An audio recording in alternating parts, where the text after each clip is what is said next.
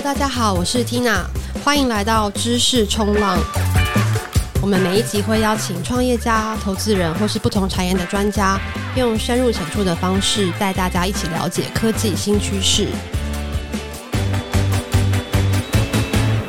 那么，二零二三年我们迎来了史上最激烈的一个升息循环，然后发生了矽谷银行倒闭，一些银行发生流动性的问题。俄乌战争也持续，还发生了中东战争。大家原本很担心说，诶，经济可能要衰退了，二零二四可能会有一个 recession。但是殊不知，诶，二零二三年底的时候，好像 recession，诶，好像这个这个通膨打得还不错，inflation 只剩下三趴，然后股市最后还收了涨了百分之二十 percent。看来通膨打得很。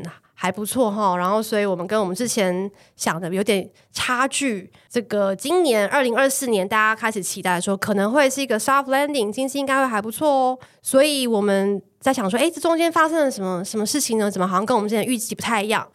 所以今天我们再一次邀请到我们这个总经界的神灯骨干爹 来帮我们开示一下，二零二四年到底经济会怎么走呢？我们欢迎。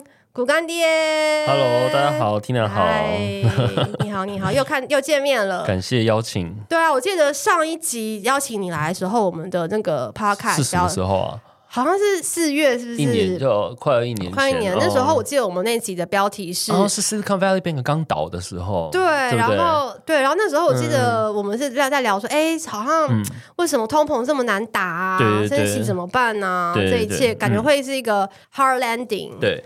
对就现在感觉是 哎，soft landing 的感觉哦，经济好像不错哎。这个礼拜前都是股市股汇大涨，对对对。这中间发生了什么事情？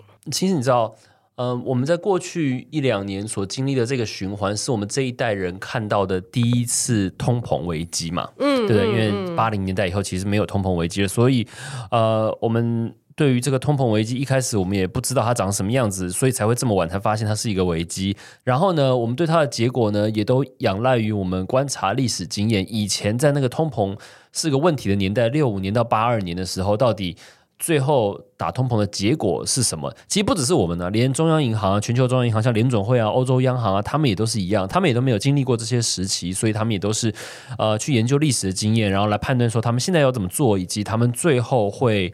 大概会发生怎么样的结果？那所以呢，这就是为什么我们在二零二三年都会预期说这个结果会很不好嘛？因为历史上结果没有一次是好的。嗯、那其实你也可以理解为什么没有一次是好的，但是就是起步太晚，然后最后下下手就会下比较重嘛。这些也都很合逻辑的。但是呢，就是最后都会有一些 每每一个时期都会有一些没有意想到的事情发生了。那对于我们现在讲美国经济好了，就是说不管通膨我们下来。对于美国经济来说，因为升息升到五点二五到五点五 percent，然后经济呢，目前看起来完全没有转弱，甚至明去年第三季还变强了。这个是二零二三年每一个人最大的疑问啊。先不讲到通膨，就说怎么搞的？我升息升一升，而且我是很快速的升，对，结果美国经济还回春了，而且在第三季的时候，GDP 大概是接近五 percent，还越来越高。嗯所以呢，大家去年都有这个问题，然后每一个人，当然这个永远没有确切的答案，但是每一个人有他心中相信的答案。那对我来说，我相信的是，美国去年的财政政策是比想象中的扩张的。就说我们想象一下，就是政府影响经济的方式有两种嘛，一个是货币政策，就是央行管理的；那另外一个是财政政策，就是美国财政部它要花钱，花多少钱。所以呢，在经济循环的初期的时候，通常这两个事情是一起来用来刺激经济，财政政策扩张，然后货币政策宽松，这个就是二零二零年、二零二一年疫情后发生的事情嘛，对不对？对，政府撒币啊、减税啊、失业救济金啊，反正就是钱从政府流到民间，然后呢，央行把利息降到零啊，然后印钞啊，巴拉巴拉的。然后呢，通常呢，在循环的初期的时候，这两个政策会一起支持经济；然后在循环的末期，尤其是尾声的时候，这两个东西就会一起收缩，一起限制经济陷入过热嘛，嗯、对不对？如果你去看以前的循环也是这样子。通常在循环的尾声，当 Fed 都已经考虑，都已经在升息的时候，财政政策通常也不会有太大的作为。嗯，因为你知道经济已经很好了，已经不需要这些就是减税啊，不需要这些政策面的。那其实二零二三年呢，美国的政府也没有出这些利多。我们以前看到的那些法案呢、啊，什么二零二一年、二零二二年那些法案呢、啊，后期那些 Biden administration 通过那些法案，什么 Chips 法案啊，半导支持美国半导体那些，嗯、其实都是很长的法案，嗯、就是说未来十年政府要补助多少钱啊，这样子。对，它都其实不是短期的利多，不像是二零二零年、二零二一年那样子直接什么撒钱到民间嘛，对不对？对。但是很神奇的就是，美国二零二三年的财政赤字。居然比二零二二年扩张了大概一兆美金，接近一兆美金。就是说，美国政府在没有通过特定法案的情况下，阴错阳差的变相的透过财政政策刺激了经济。就是说，当美国的财政赤字越来越大，就表示什么？表示表示他从民间收出去的钱。变少了嘛，嗯，所以就民间的财富就变多了，对，这就是在二零二零年、二零二一年的时候，那时候疫情的时候他们做的，嗯，那通常财政政策有没有刺激到美国的经济？就是。你今年的财政赤字跟前一年比嘛？因为美国每年都是赤字啦，嗯、就只是说，而且它那个 debt ceiling 不是一直在往上提吗？对，debt ceiling 就是每两年会取消一次。反正通常我们看就是说财政赤字有没有刺激经济，就是说今比如说今年的财政赤字是一百块，如果明年的赤字是一百五，那这样就有刺激；在后年是两百，这样就有刺激。那如果还是赤字，但是变少了赤字，那就没有刺激到嘛。嗯、但结果呢，在二零二三年发生的事情是财政赤字阴错阳差的变多了。大概一兆美金，不小心刺激到了，不小心刺激到了，而且这个刺激到不通常这种刺激到都是因为什么？政府会推动法案，什么减税？如果是共和党就是减税，如果是民主党的话就是呃撒币嘛，对不对？那但是去年的这个财政刺激呢，就是。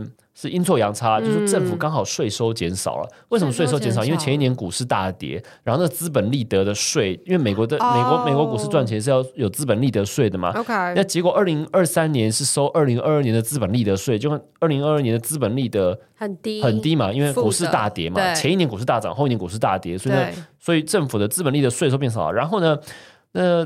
政府会发很多那种 social security benefit，就是说，反正那社会福利，他们是连到 CPI 的，连到通膨的，Okay. 所以刚好支出又变多了。OK，然后就是很多阴错阳差，然后最后导致二零二三年的支出变得比二零二二年多，收入又比二零二二年少。嗯，所以美国政府在没有通过特定法案的情况下，嗯，财政赤字扩大了接近一兆。OK，然后一般呢，这个世界相信，我相信啦，就是因为这样子扩张性的财政政策。反而抵消了紧缩的货币政策，嗯，然后支持了美国的经济。哦，原来是这样，真的是没有人想到的。对对，因为因为通常没有人会想到说，在呃经济循环的尾声，政府又没有通过什么法案的情况下，美国的财政赤字会会扩大嘛？嗯，但结果就阴错阳差，因为前一年股市大跌，他们收的税比较少，然后通膨大大涨，导致他们付出去的那些社会福利金，因为跟物价联动变多，所以呢，最后阴错阳差，他们从民间收进来的钱变少，付给民间的钱变多，就变相了刺激了经济。所以表示说，美国财政赤字扩大一兆，嗯，没关系嘛。呃，就以为财政赤字通常是不太好的，对对，但是这个就是，其实美国就默默的在实行所谓的现代货币理论嘛.就说反正如果我政府。有印钞的权利，因为因为美国是自己印钞嘛，像欧洲就不行嘛，因为欧洲是欧洲央行印钞，比如说像希腊自己不能印欧元嘛，对，所以他们就有他们对对对，那你的你的主权国家自己不能印钞的话，你就有违约的问题啊，你就不能这样子一直扩大财政。但是美国因为他自己可以印自己的钞票，所以呢，理论来说，它可以不断的印钞，不断的赤字。那最后呢，对于这个赤字最大的限制呢，就只是通膨而已。嗯，就说通膨，因为你说印钞印太多了，最后的最后都会有通膨问题嘛。对，所以现代货币理论相信，就是说政府其实可以无限制的印钞的，只要没有通膨。OK，OK，对对。那所以看起来是 OK 的，因为它通膨已经打打下来了，对，然后经济也 OK，所以只要这两个没事，那印钞就无妨。Why not？对，那欠债就无妨了。那但是二零二四年这个就是你知道，因为你要去年股市涨了，所以今年的资本利得的税又会增加了，哦、而且通膨掉了，所以今年付出去的那个那个 Social Security benefit 又会没有去年那么多了。所以今年的在还是一样没有通过特定法案的情况下，今年的赤字一定会比去年少。少所以今年美国的经济会失去这个财政刺激的支持。所以经济应该会比较放缓。所以单从财政刺激的角度来看，是他今年将不再支持美国的经济。嗯、OK，所以这就是为什么联准会现在有点担心，说他们是不是也应该要收手了？嗯、因为如果今年美国在二零二四年财政跟货币政策双紧缩的话，嗯嗯，嗯那很明显的这个压力跟去年的程度是不一样的。对，而且货币政策本身有滞后性嘛，对，我升息了，可能要六到八个月，实体经济才感受到那个痛苦。所以他们去年最后一次升息在七月，所以照理来说，二零二四年的上半年应该就是这个世界要感受到那个痛苦，对，最大的值才对。是是，是，所以他们现在在通膨回落有进展的情况下，他们就在考虑说。他们是不是该收手了？嗯，了解了解。所以听起来，因为因为去年从上半年大家都说啊，recession recession，对，下半年哦没有没有，经济会变很好，很乐观很乐观。但现在看起来是，哎，可能话不要说太早嘛，也没有可能会没有 recession，但是也不会说哇，就一切风平浪静，又可以在、嗯、对对对，应应该是说这样子啊，就是说在经济循环的尾声，嗯、怪事就是会发生，因为大家习惯了。低利率钱很便宜的时候，嗯，所以呢，当利率高的时候，我们就会在循环里发生一些呃没有预期的事情。那所以你看，像前几次的循环，最后都有发生一些怪事嘛，就是长期低利率的结果。所以在尾声的时候，还是要很很小心啦，因为我们永远不知道这个世界的洞在哪里。嗯，但是因为我们原本是以为什么？原本是以为高通膨时期就就是更明快，就是说通膨。升息，经济就直接爆炸，就是一二三蹦蹦蹦嘛。那我们本来以为是那个节奏蹦蹦蹦，然后呢，现在它没有蹦蹦蹦，就要变成说升息升到这边都没事。然后，但是这个时间如果拖得越长，嗯，那这个世界发生问题的几率就会越大，嗯、就变成我们要等了。在末循环，这个经济发生问题的那个 scenario 或者是 time span 就会。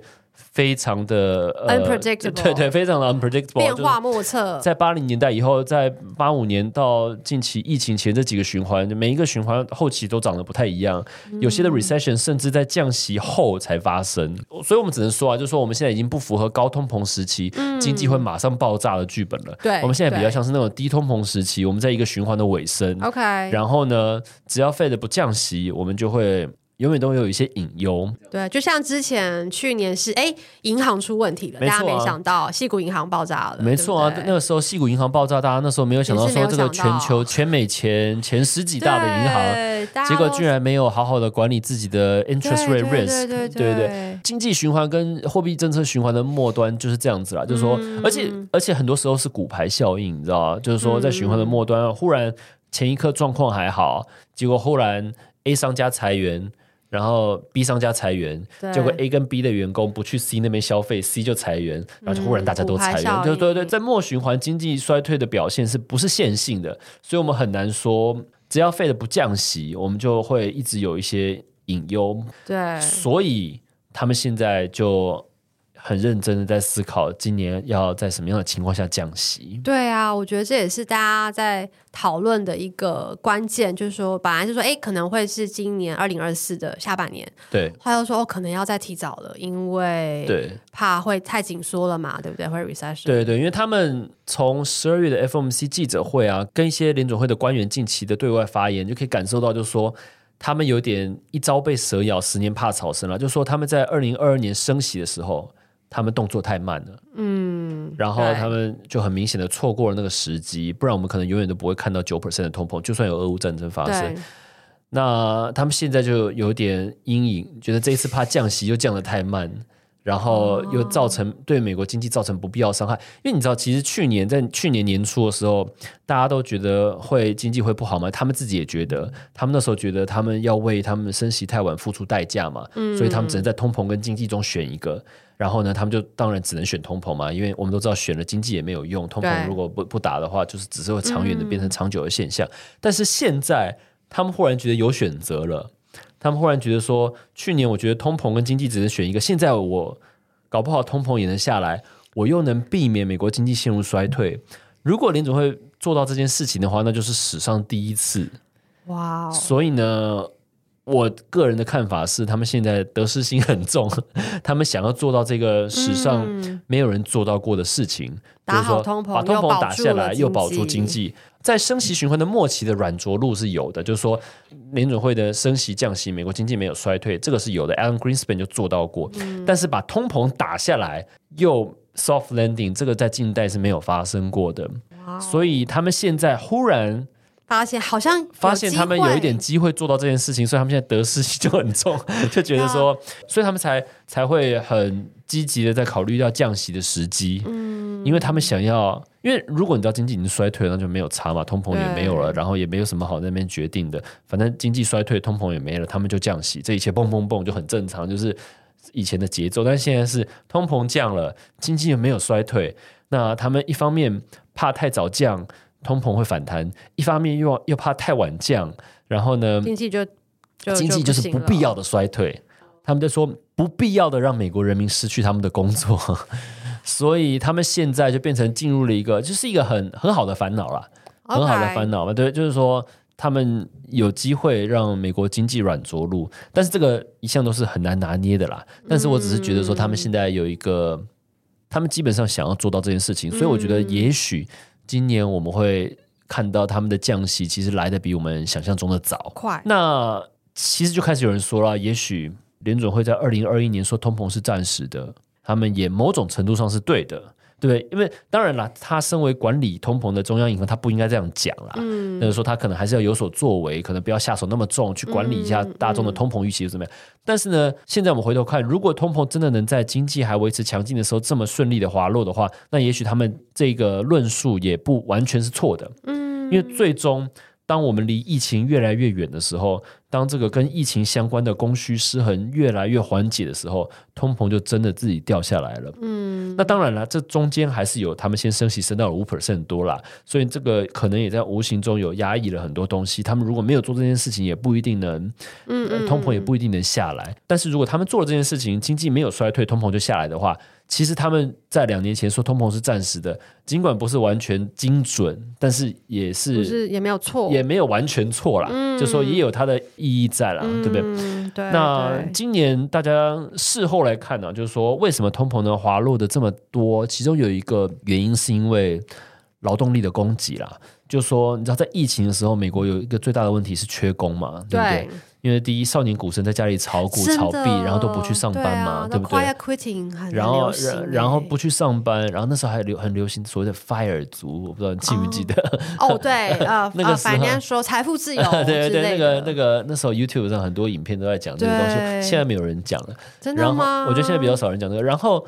所以呢，当初有一个供需失衡，就是劳动力的供需失衡，导致薪资通膨嘛，对不对？嗯，对。那但是过去一年，我们看到的就是所谓的 prime age，呃，prime age 是二十五到五十四岁的这个族群的劳动参与率，已经是。从低点上升到比疫情前还高了哦，就是说年轻人都回来工作了，Back to work，壮年的人全部都回来工作了。嗯，那还有一个事情就是说，在二零二零年疫情发生的时候，刚好是川普的第四年嘛。那川普在那四年其实对移民非常不友善，对，所以美国的移民增长减少了很多。但是改朝换代以后，拜登也知道美国缺工嘛，所以他对移民的政策就是有、嗯、有所改变。OK，那所以在拜登。上任的这几年，美国的移民又开始重新回到上升的趋势嘛？哦，所以呢，在过去的两年，年轻人出来工作了，然后移民也增加了。那很明显的，这对经济是非常有帮助的，因为你知道，就是你需要劳动人口，对劳动人口，你的这个你的 output 自然就变多了。是，所以呢，这也是一个说经济成长还维持强劲的原因，因为就单纯的就是因为出来工作的人变多了嘛。嗯，那而且呢，这一方面又对通膨有缓解的效用，因为。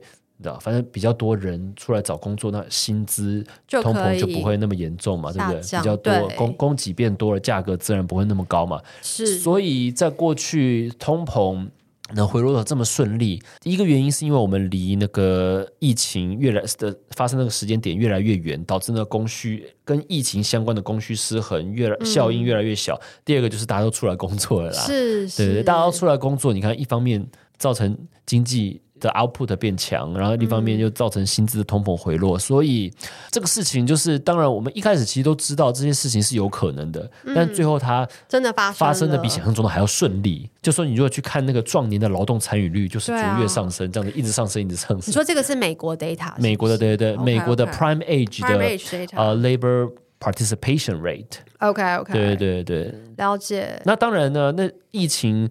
后提早退休，就是五十几岁以上那些人的劳动参与率没有回来，嗯、他们提早退休的人是不会回来的，因为对六十岁的人可能就退休了就退休了嘛，对对对对对。但是那个。少年股神有回来，有部分啦，有部分啦，没有啦，最近回去炒币了。就说大概百分之一百 percent 的少年股神里面有可能有十 percent 是真的很厉害的，那些人就不会回来了。但是蛮多都蛮多是靠天吃饭的那些人就回去工作了，没错，应该是这样讲。OK OK，一切又回到对，我记得疫情的时候很明显是 employees market 就是。大缺工，然后企业大傻逼找不到人，然后现在就变成企业大裁员，没错。然后大家尤尤其是科技业嘛，对科技业那时候是 over over hire，现在就是现在就是大裁员大裁员。那其实这个时间点，美国经济有一个最大的隐忧就是哦，你知道，在二零二零年跟二一年的时候，大家都找不到人嘛，对。所以据说美国有一个现象叫做囤积劳工，嗯，就说 over hire，对对对，因为因为就是说当需求降低了，你不 fire 人，嗯，因为你。不敢 fire 他，因为你前一年才找不到人，然后你还有那个阴影，你隔年就是就是通常如果正常情况需求降低了，你就叫他走人，但现在需求降低了，你怕叫他走人找不到，所以就不敢叫他走人。嗯，但是那这是一个隐忧啦，就是说为什么就是你知道什么东西都是这样，你囤久了，如果有一天大家一起放出来，那效果就会很很猛烈嘛，对不对？那二零二四年，我觉得美国的劳动市场就是。目前都还是一直很好，但是最大的隐忧就是，如果大家都有在囤人，嗯、然后有一天忽然需求放缓了，大家一起不囤了，对，那肯定会对经济造成很大的伤害嘛，对不对？这个是隐忧啦，不一定会发生，但是，但这也是我们在过去两年看到一个很不平衡的现象。如果它开始进入平衡的话，会比较 tricky 了，嗯。的确，因为我们有感受到，就是当然，我觉得现在还是很多人觉得缺工、缺工、缺工，但是我觉得应该是有稍微好一点啊。对了，如果你去看这些客观的数据哦，美国的这个职缺数当然还没有所谓的 job openings 还没有回到疫情前，但它就是每个月都在掉。嗯就是一直缓降、缓降、缓降嘛。是，你可以看到很明确啊，就是说现在的劳动市场它这个 rebalancing 就是发生的很明确，job opening 一直掉、一直掉、一直掉，labor participation rate 一直上、一直上。对，想要出来工作的人越来越多，工作越来越少。但因为这东西两个东西原本差距的太远了，是，所以就算就是两个一直在逼近的过程中，他们也还没有造成对经济造成的伤害。是，但是在二零二四年一个最 tricky 的点就是说，这两个这样的不断的造成。我们要如何能让它停在甜蜜点？就是它刚好停在，嗯、我们就回到一九年，我们就回到供需平衡，我们就回到一九年，薪资通膨下来了，嗯、但是也没有人失业，然后呢，一切都又回到很好。但是你知道，经济循环最大的问题就是，很多时候它就是不会停在那个甜蜜点嘛，很多时候就是会走过头。是，那所以二零二四年经济其实最大的一个风险就是这这个平衡的过程走过头了，那个工作机会掉到。一个状况到开始有人找不到工作了，嗯、然后开始有人失业了，然后呢，对对对，然后那个囤积劳工的雇主开始忽然大家开始不怕找不到人了，然后该裁就裁了，这个对，对啊，这个就是一个风险了，就是所以我们二零二四年我们就一直都很注意这个所谓的 job market，、嗯、就是说就 job market rebalancing 的过程。那个有没有走过头是二零二四年一个最大的风险。嗯。对，因为这个也关系到整个企业或资本市场的这个态度 mentality，在低利率时代，然后当是一个 employees market 的时代，对或者说钱热钱很多的时代，大家会觉得说，哎，我就是要。很多人呐、啊，然后我需要去买 growth with money，right？对对。但现在是资本市场其实是不是很好的，那很蛮紧缩，所以现在这个。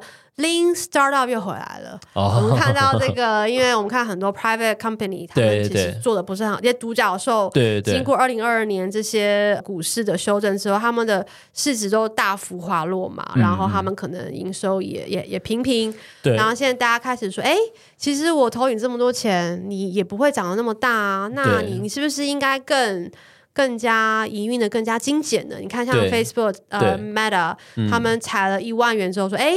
我们公司运作的更好了，让我再来裁一万人吧。对对，对，所以现在开始流行到说，哎，do less with more，嗯，对不对？我不需要这么多钱，我不需要这么多人，嗯，但是我一样可以做的很好。所以升息其实我们本来担心会造成很对很多的产业或很多东西都造成很多伤害，就目前看起来就是只有几个确切的。产业或者确切的地方有造成伤害，我觉得创投应该就是其中一个有感受到的，重伤区有感受到的。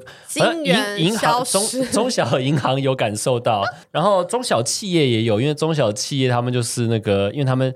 借贷成本比较高，他们对利率比较敏感啊。对，那创投啊，什么 private money 好像也是有，也是有感受到的。嗯嗯，有。对，没有感受到，就是像那些比较大的公司，就是像 Magnificent Seven 那些大公司，他们 balance sheet 很强的人，嗯，因为然后又没有在借钱的人，他们就比较比较没有感受到。这一次以前的升息循环的末期比较明确的是大家一起不好，那这一次的升息循环末期，目前感受的是就是几家欢乐几家愁，对对，几家欢乐几家愁，有些人好，有些人不好，那个。你对利率的敏感度表现的很差异很大啦，对，就连是在美国就是大公司好，小公司不好，嗯嗯，然后嗯，科技也好，银行业不好，然后服务业好，制造业不好，对，然后所以这这次升息循环真的就是很 tricky，蛮特别的，蛮特别的。我们看到利率就造成了就是各个产业的那个发展分化，嗯，问问你们应该最了解这个，是啊，感受到感受最深，对不对？因为能感受到这个。公司特别需要那种特别需要靠钱去增长的，对。对不对？很很多 B to C 的东西现在就会比较慢，那很贵，现在。对啊，因为因为以前是说，哎，赶快冲冲冲冲冲，给你一大堆钱，对对，然后现在 sorry 没有钱，因为现在钱很贵啦，所以你要如果要给他钱让他增长的话，就变成那那个增长很贵，对，那就这可能大家就觉得说，那我不如去，对，现在就流行说，好，我不靠 VC，我要靠自己活下去，真的假的？真的，现在就是大家因为因为这个资金紧缩的跟跟疫情的时候比，就是很大的一个反差嘛，所以、嗯、所以很多公司它还在调试中，它还在，他还在想，我懂发生什么事情，为什么会有这么大的 model 吧？对啊，对不对？对，他要从一个，我们就看到很多公司，他可能一一年一年半前他。融了一堆钱，然后雇了一堆人，嗯，然后半年后全部拆掉，嗯、或是要要要没有了。他可能就是他发现，哎，这个整个这个这个 macro 环境完全改变了，对，对，对不对？那他必须瘦身，嗯，他必须想要一个新的方式，他必须要在不能激进的投资下要有，还是要可以成长，对对对，所以要换，完全要换脑了，嗯，大家辛苦了，对啊对啊。那那如果说假设说今年。比如说，可能第二季好了，也许联准会真的开始开始降息了。嗯，你觉得对于整个全球的不管是就业市场、经济、投资，会马上带来正面的影响吗？还是会有什么样的的？市市场现在已经期待他们三月就降息，三月就要降息了。对对对现在资本市场的预期是，债券市场的预期是他们三月降息的几率就是七十 percent 了。OK，很所以期待很高，就期待很高了。那为什么市场会这样期待？就是因为，就是因为大家都感受到他们对于软着陆的渴望嘛，就是说，因为他们有机会达成这个历史历史，而且他们觉得啦，他们觉得说，另外一个角度来看，真正影响经济的是所谓的实质利率，就是说你利率跟通膨的差距，那个叫实质政策利率。那那个才是真正影响经济的，所以当你通膨降低了，我的利率也可以降低，只要那个中间的差距维持不变，我对于经济还是有限制性的效果啦。所以他们今年就想要用这些因素而降息。那当然，降息如果经济没有衰退，都是拖拖拉拉的啦，就是说他不会把话讲太明，因为。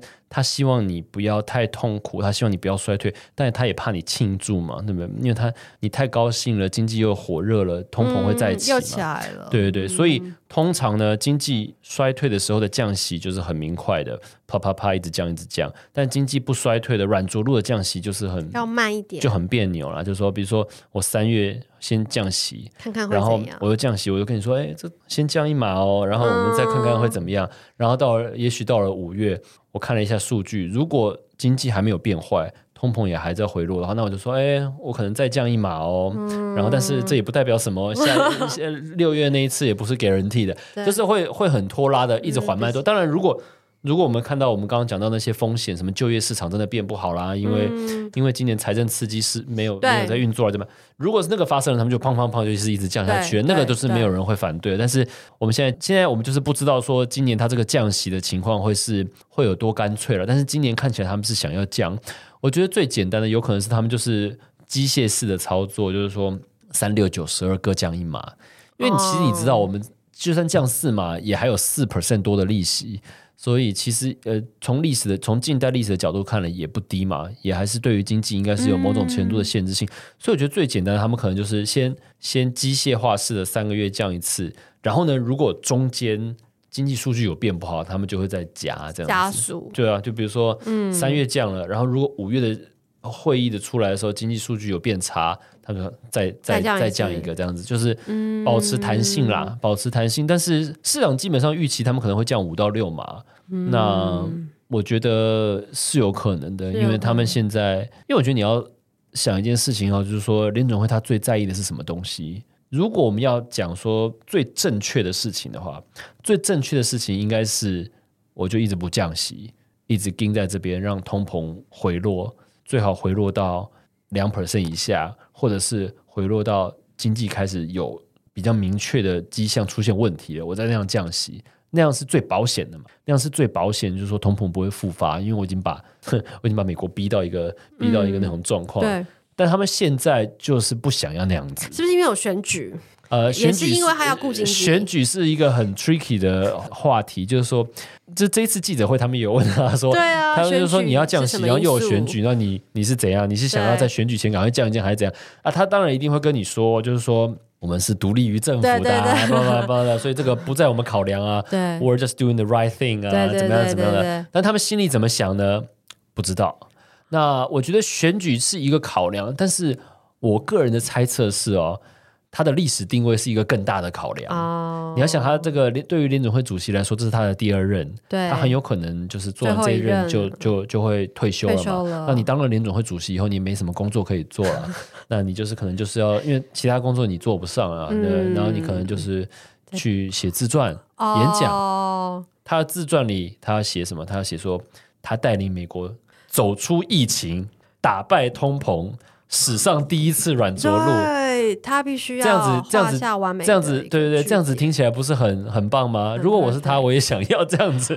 所以我个人相信说，他们现在对于这一任的联总会来说，他们虽然判断错了疫情，但他们想要替这一个 episode 做一个完美的结局，完美的 ending。第一次的软着陆打败通膨，所以呢，他们很有可能就是会降息，会降的比当然了，如果通膨真的反弹了，他们也是降不下手啊。但是我觉得就是说，嗯、人都有一个 bias，我觉得他们现在的 bias 就是他们很想要降息，只要客观条件许可，只要他们能找到借口，他们就想要降息。因为如果美国经济能软着陆的话，太完美了，太棒了，对啊，太棒了。那以后我们以后我们在读这个世界货币政策历史的时候，我们就会讲到。以后下一个年代再发生一次通膨，我们就会讲到当年二零二三年 Powell 的时代，他是他们做过一次软着陆，扭转这一切。对，那所以有些人觉得说，哎，就算降息，可能也很难回到之前超低利率的时代。你你觉得呢？是这样吗？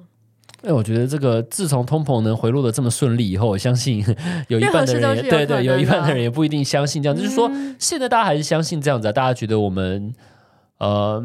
我觉得，我觉得是这样，就是说，很多人相信这件事情。那其实你看，市场也是相信这件事情。你看债券市场，那个他们对于未来利率的呃估计，他们都相信联准会这一次降息大概降到三点五 percent 就会停在那边，就，就说这一次不会像是以前那种降到零 percent 的那个、嗯、的的循环呢、啊。嗯、那市场会这么想，是因为什么？他们所谓的去全球化的的绿能 （green energy），、嗯、他们认为反正。未来这世界的趋势就是为了追求一些东西，会让成本结构性的变高。高那这个是有可能的，但是同时呢，不要忘记，在上一个时代，在一九八零年到二零二零年这四十年低通膨时期，大家认为的那些原因也没有消失，因为大家当时是认为说，这个全球是全球化、老龄化。哦，然后呢，当已开发国家的人他们。年龄都变高的时候，自然他们的投资需求会降低，那他们比较需要这种债券这种固定收益的。嗯、当你全球老龄化，对于这个债券固定收益的需求变高，然后投资的需求变少的时候，利率就会结构性的变低。反正我觉得应该这样讲啊，就是说，大家当初对于前四十年低利率时代的解读的那些原因，其实没有消失。嗯、OK，那疫情扰乱了最近这几年，那如果我们离疫情越来越远，那些结构性的原因让。过去四十年利率上不去的原因会不会回来？其实我们不知道。嗯、OK，所以我觉得现在应该是要在今年通膨顺利回落的时候，我觉得大家都应该 open minded 的一点。Open minded，对，对，anything is possible。对，就是说，因为疫情导致了很多很多的事情是陷入了一个所谓的 misallocation 啦，所以我们当我们离疫情越远，然后受疫情的影响越小的时候，我们才能知道真的哪些东西是。是 permanent mark，哪些东西只是暂时的嘛？Oh, 就像另外一个，很多人在 debate，就是说，你觉得呃，远端工作这件事情会不会留下来？嗯、对，这也是一个很大的 debate 啊。因为远端工作那时候能不能兴起，主要是因为。呃，当然是因为疫情嘛，COVID, 对不对？还有就是那个时候是一个缺工的时候，对对对对，大家都不，大家都没有办法叫员工回办公室。但是如果我们陷入了一个劳动市场供给跟需求比较平衡的状态，employee 还有没有那个 power 在家工作？对，对我听到的说法是。在戏谷 top ten maybe twenty percent talent，你还可以 work from home。对，那不是的话，sorry，you're back to the office。对啊，就说就说我们在疫情的时候看到了很多改变，我们在那个时候觉得是结构性的。哦，对对对，比如说 remote work 也是一个，那高利率也是一个。对对对对，对。但是这些东西只有 time will tell 了。当我们离疫情越来越远，当我们劳动市场陷入越来越平衡的状态。嗯这些因素消失了以后，我们才知道它到底留不留得下。对，但我只能说啊，就是说，在过去十年，我看过很多，就是很多东西，大家都觉得是结构性的改变了，最后都不是了。对对对，真正的结构性改变没有那么常发生，没有那么多。Okay, OK，所以我觉得呃，open minded 一点，open minded。对。那最后不管怎么样，你觉得，嗯，刚刚讲了这么多，很多提到说，这次不管是疫情，不管是升息、通膨，它可能对各个产业有不同的影响，因为每个人对于这个利率它的反应，跟它受到伤害或是 benefit 的程度不一样。对，那那我们最近看到这几年另外一个很大的趋势，也是从全球化走向，哎。越来越区域化了，每个国家的状态好像都很不一样，对不对？我们看到美国可能最近几年是经济很不错，对，可是中国可能就啊很很很很 struggle，对，对，对。那你觉得今年这些不管是升息或接下来可能是会降息了，然后可能利率也会比较缓了，对，对。对于这些大的市场，不管是美国、中国、日本，还有台湾，会有你觉得会有什么样的影响吗？我觉得其实这个世界的长期趋势就是美国就是很好，然后嗯、呃，没有任何就很少在任何一个 scenario 下面你会觉得说美国会会不好，会会走下坡，会会、哦、就是说应该怎么讲，会比别人不好啦。它永远会比别人好，永远会比别人好。那绝对值当然有可能下降，因为经济是循环的嘛。是，但是它通常都会比它会是别人好。对对对，因为它第一它有有 high tech 嘛，嗯、第二它有它可以印美元嘛，嗯、因为美元是全球，对对对，所以很难很难想象。那其实当然很全球这些其他的国家很多地方都曾经想要取代它这个地位嘛，或者是挑战它，或者怎么样嘛。我们看美元，对，我们看，那欧洲就是。欧洲就不用讲了，反正欧洲一直想要取代它，但是欧洲结构性的问题太大了啦。是，那当时你你光是想这么多个国家、国情不一样的国家要用同一个货币政策跟货币，你就知道他们结构性的问题太大了。那中国也是结构性的问题啦。嗯、那从一八年中美贸易战开始，就是结构性的问题就一直暴露在我们面前，那一时。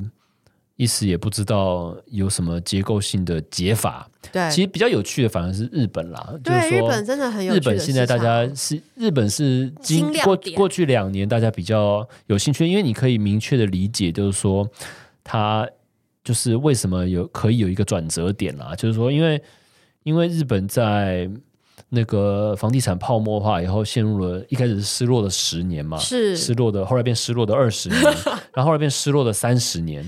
那在它的所谓的 nominal GDP 啊，其实就是那三十年内是没有成长的。对，GDP 就是在一个区间这样子震荡而已。嗯、但它在去年第一次突破了这个区间。对，因为去年发生什么事？就是因为这个那个美日利差的关系，导致日元非常便宜嘛，是，所以日元刺激了它的非常多的产业，包括了观光啊，嗯、包括了出口啊什么的。嗯、然后忽然呢，它的经济成长就回来了。然后呢，它的通膨也回来了嘛？它就是多久没有通膨？嗯、那时候，那时候一五年、一六年、一七年那时候，Abenomics 那时候要做做过了多多少事情要刺激那通膨，最后都只出现一两年，然后就下去了嘛。所以这一次目前看起来，借由着外力，有可能真的刺激了它的通膨嘛？那去年他们他们企业每年调一次薪，三月底四月初嘛。那去年不知道是很多企业多久以来第一次大幅调薪嘛？嗯，所以呢，而且失落三十年其实真的很久了啦。对，就是说，太久了。我们我们看，我们忽然看到了这一代日本忽然能走出失落三十年的一个契机。就是因为当全世界，又过去，对啊，因为就是因为日本的那个他们的那个资产长期就是便宜嘛，因为一个地方没有一没有成长的，是。大家就不喜欢，也是很正常的嘛，对不对？所以。我们现在看看，就是说他们能不能走出这个失落的三十年，忽然变成一个有结构性成长的国家。嗯，如果是的话，那是一件非常大的事情。对呀，对不对？值得期待。对，而且现在大家就最最在意的就是说，今年的三月底到四月初，就是他们一年一度调薪的时候。嗯，如果呢，当全球的通膨缓和了，日元也不再弱，也没有再更弱了。嗯，然后呢，日本今年的经济成长还能存在，日本今年的企业还是愿意调薪。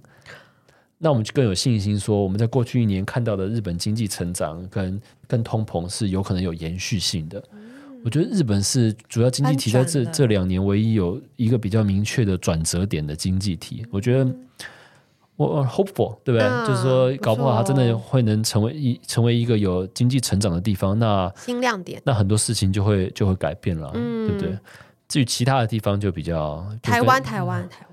台湾不是很不错吗？不是疫情时候，我们就是哇，半导体发光发热，然后哦，对啊，因为你就是台湾这两年还有靠这个 AI 嘛，对不对？对啊、因为看你相不相信说 AI 这是一个长期的趋势，是是是我是相信了，对对对，大家都蛮相信。对对啊，那 AI 是一个长期趋势，台湾是 AI 的重要供应链，就还是有、啊、还是有还是很有潜力。对啊，就是说有有一些地方当然是不好，就是说跟。中国的成长不在，大家都会受影响嘛。是。然后呢，还有就是全球这个智慧型手机也是成长也是相对的放缓嘛。对。所以，但是台湾目前看起来有找到新下一个新的成长动能嘛，就是 AI。AI 所以台湾应该对对，应该应该没什么，不会太差，不会太差，没什么太好太担心的。去年都这么厉害了，对啊，对对，今年只会应该会更好吧。对，OK OK，但最多人常问我，就说如果美国降息了，房地产，台湾房地产是不是要开始涨了？这个我就不知道了。好好，没问题。我们今天非常感谢股干爹再一次精辟的为我们开示。看来今年不用太担心，我们就看看美国联准会接下来降息的节奏。我觉得美国美国会出现完美的软软着陆。我就保持希，就是保持希望啊，因为就是说，就说。在这个阶段哦，就算是我们刚刚讲到那些风险真的发生了，嗯，就是说，比如说什么呃，劳动市场的供需是，就是因为平衡走过头啦，陷入一些衰退，嗯、但是。因为联总会已经升息升了五点五 percent 了，它有非常多的子弹来救你。对，可以降息很多次，可以降息很多次。对，它有非常多的事，而且通膨也回落了，所以它今年、去年我们最怕的一件事情是什么？是经济衰退了，但是通膨还没有下来，所以他的手被绑住了。对，然后呢，他也没办法救你，他只能眼睁睁的看你向下沉沦。但是今年我们知道，第一，他不想要你崩坏；嗯、第二，如果真的你还是崩坏了，他会救你。对对，哇。听起来好安心的感觉，好好，今天听完非常安心，可以 一月二零二四年一月，我们感到非常的 reassured，谢谢骨干爹再次的开始。好，今天就是我们的节目，如果你喜欢我们的内容，请呃追踪并给我们五颗星好评。有想听什么东西，也欢迎留言给我们哦。知识冲浪，下次见，拜拜，谢谢大家，拜拜。